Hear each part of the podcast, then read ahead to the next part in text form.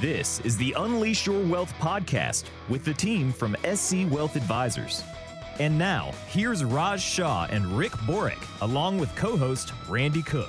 Hello again. Welcome to the weekend. And it is officially summer now, isn't it? Welcome to a summer weekend here with Raj Shah and Rick Borick at Unleash Your Wealth. My name is Randy Cook. We are here each week as we go through some of the things that you are probably seeing on TV, probably hearing about from your friends, and you're wondering, what should I do with my money? Oh, should I be in this market? Should I be out of this market? Are we headed for a recession? Where are we going with all of this? Don't know. And uh, what am I going to do about my retirement and my 401k? Those are all really great questions and things we talk about here on the show. Raj and Rick are here. And Raj, how are you doing today? Hey, Randy, I'm doing absolutely fantastic. And I think that people are trying to gauge this market out and trying to understand that 2022 was a down year. S&P 500 was down roughly 18%. So people, you know, investors have opened their statements up and have found that they've lost money. However, fast forward here to 2023, the Nasdaq's up 20%. percent mm-hmm. And you know, we have a debt ceiling crisis which to us is political theater because they've raised the debt ceiling almost 78 times. And ultimately, we have a rising interest rate environment with attractive yields out there. So, you know, investors are trying to figure out, you know, how do I protect my portfolio? They don't want to lose again. They already lost once last year. And so you have to structure your portfolio to make sure you don't lose any money again back to back. So that's where we're going to start today. And I thought maybe we look at a little market history. And, you know, I mean, we have one of those years where it seems like we're just going back and forth with the same thousand or 2,000 points. We can't get ahead and we don't go really far back. So, what does the market say about this? Well, if you look at history over the last 100 years, it's a long time, but returns are 73% of the time the market is up, 27% of the time the market is down. So, you know, if you look at that, you know, three quarters of the time, if I put my money in there, I'm going to win. But sometimes it doesn't always work out like that, especially when you're near retirement and the market decides to go the other direction. So, Rick, eh, how do we how do we talk to our our retirement savers about the risks of the market when the numbers here that are in front of us say it's actually a good place to be? Well, it is a good place to be if you are the retirement saver, which means that you're building up money to retirement. So while I'm building up money to retirement, the odds are in my favor. 73% of the time I'm going to make money. 27% of the time I'm going to lose money. And I've got a 50 year rate of return of seven or seven and a half percent. Everybody understands that number. When I'm a retired spender, right? Not a saver. Now I'm in retirement. I'm spending money from my portfolio. The problem comes into play is when I have those 27% of the down years and I have them early on in my retirement and I need to take money out of my portfolio, now I've got a problem. Because when it goes up the next time to 73%, where it goes up for the number, amount of time, I don't have as many shares because I had to sell them in a down market to produce my income, Raj. That's the problem. Yeah, and I think that that's where people have a misnomer of when you are in your working years, the law of averages are on your side, where the market could go up and down you're contributing out of your paycheck to your 401k. It doesn't matter if the market is up or down because your dollar cost averaging. Now you fast forward to your retirement years where you're no longer contributing money into your 401k.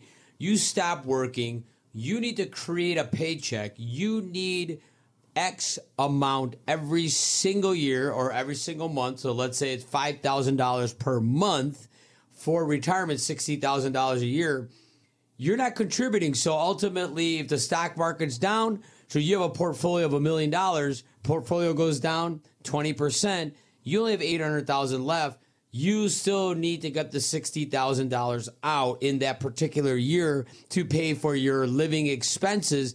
But now you're no longer generating it from the $1 million.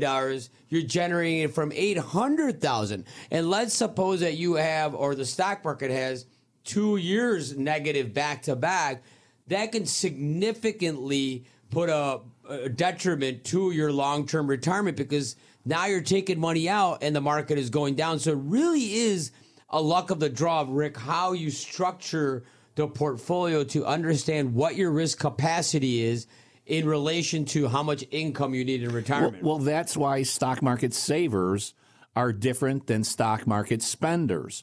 When you need to spend money and the money you're spending comes from the stock market, your distribution rate, the amount of the portfolio that you have to liquidate, is not predictable because in a down year, you got to sell more shares.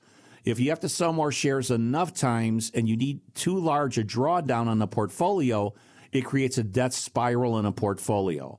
So that's when those Monte Carlo simulations, if you've ever heard of that, where they actually show you and they say, well, how is it that I run out of money? I'm rolling the dice. But if the stock market's averaging 7% and I'm only taking out 7% a year, how do I run out of money? It's because of the sequence of returns. If I take those returns out, if I take those distributions out, when the market is down, I have less capital for when the market comes back. That's why you can't have all your eggs in one basket. When you actually retire, you can't keep all your money in equities. You have to look for some fixed income investments.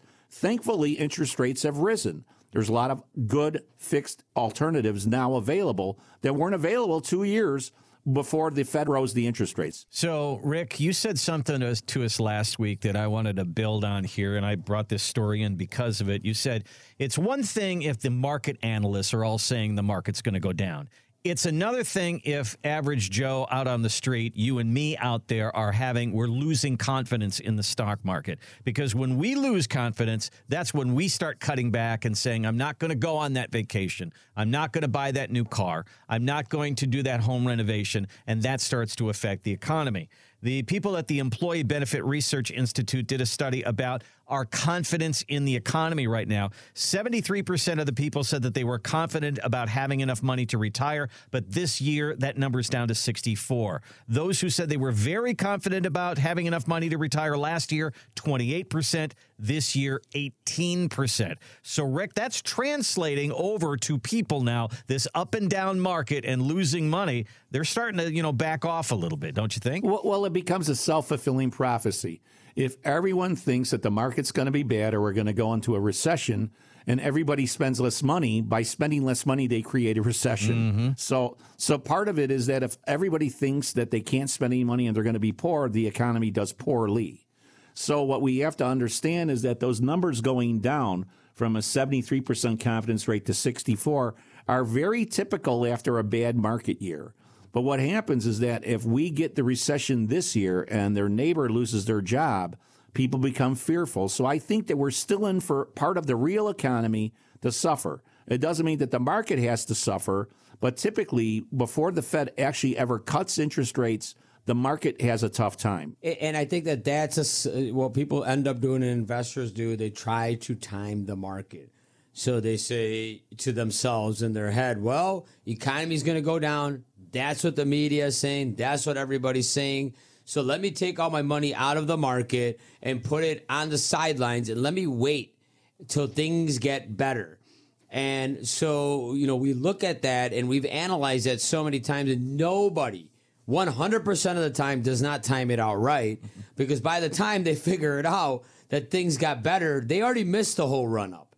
And so ultimately, it's really having and backing into an efficient portfolio to make sure that your portfolio is aligned with your risk capacity so that it doesn't matter what market we go into, what type of economy we go into. It doesn't mean that economy gets bad that you hide in cash and then try to jump back in.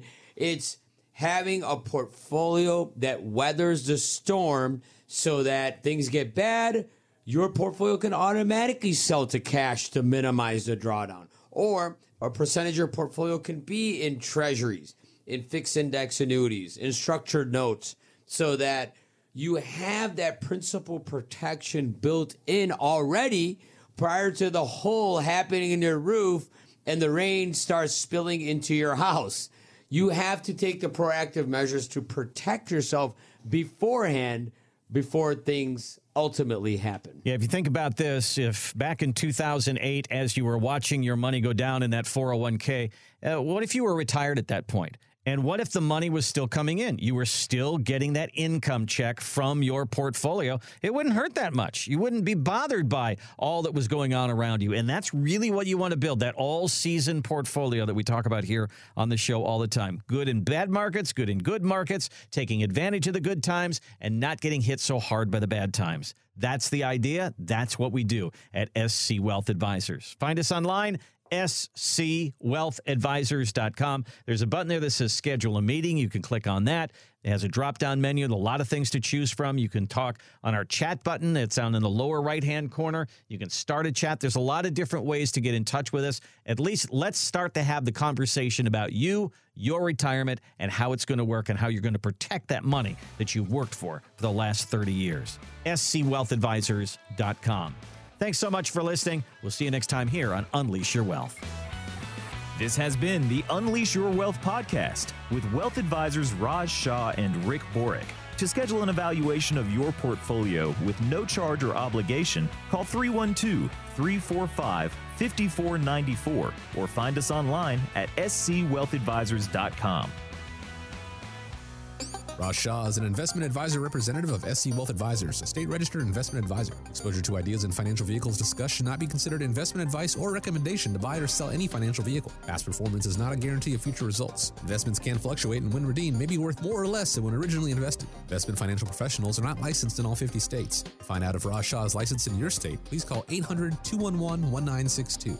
SC Wealth Advisors is not affiliated with nor endorsed by the Social Security Administration or any other government agency and does not provide legal or tax advice advice. Annuity guarantees rely solely on the financial strength and claims paying ability of the issuing insurance company. By contacting us, you may be provided with information about insurance and annuity products offered through Raj Shah, NPN Insurance License Number 5336193.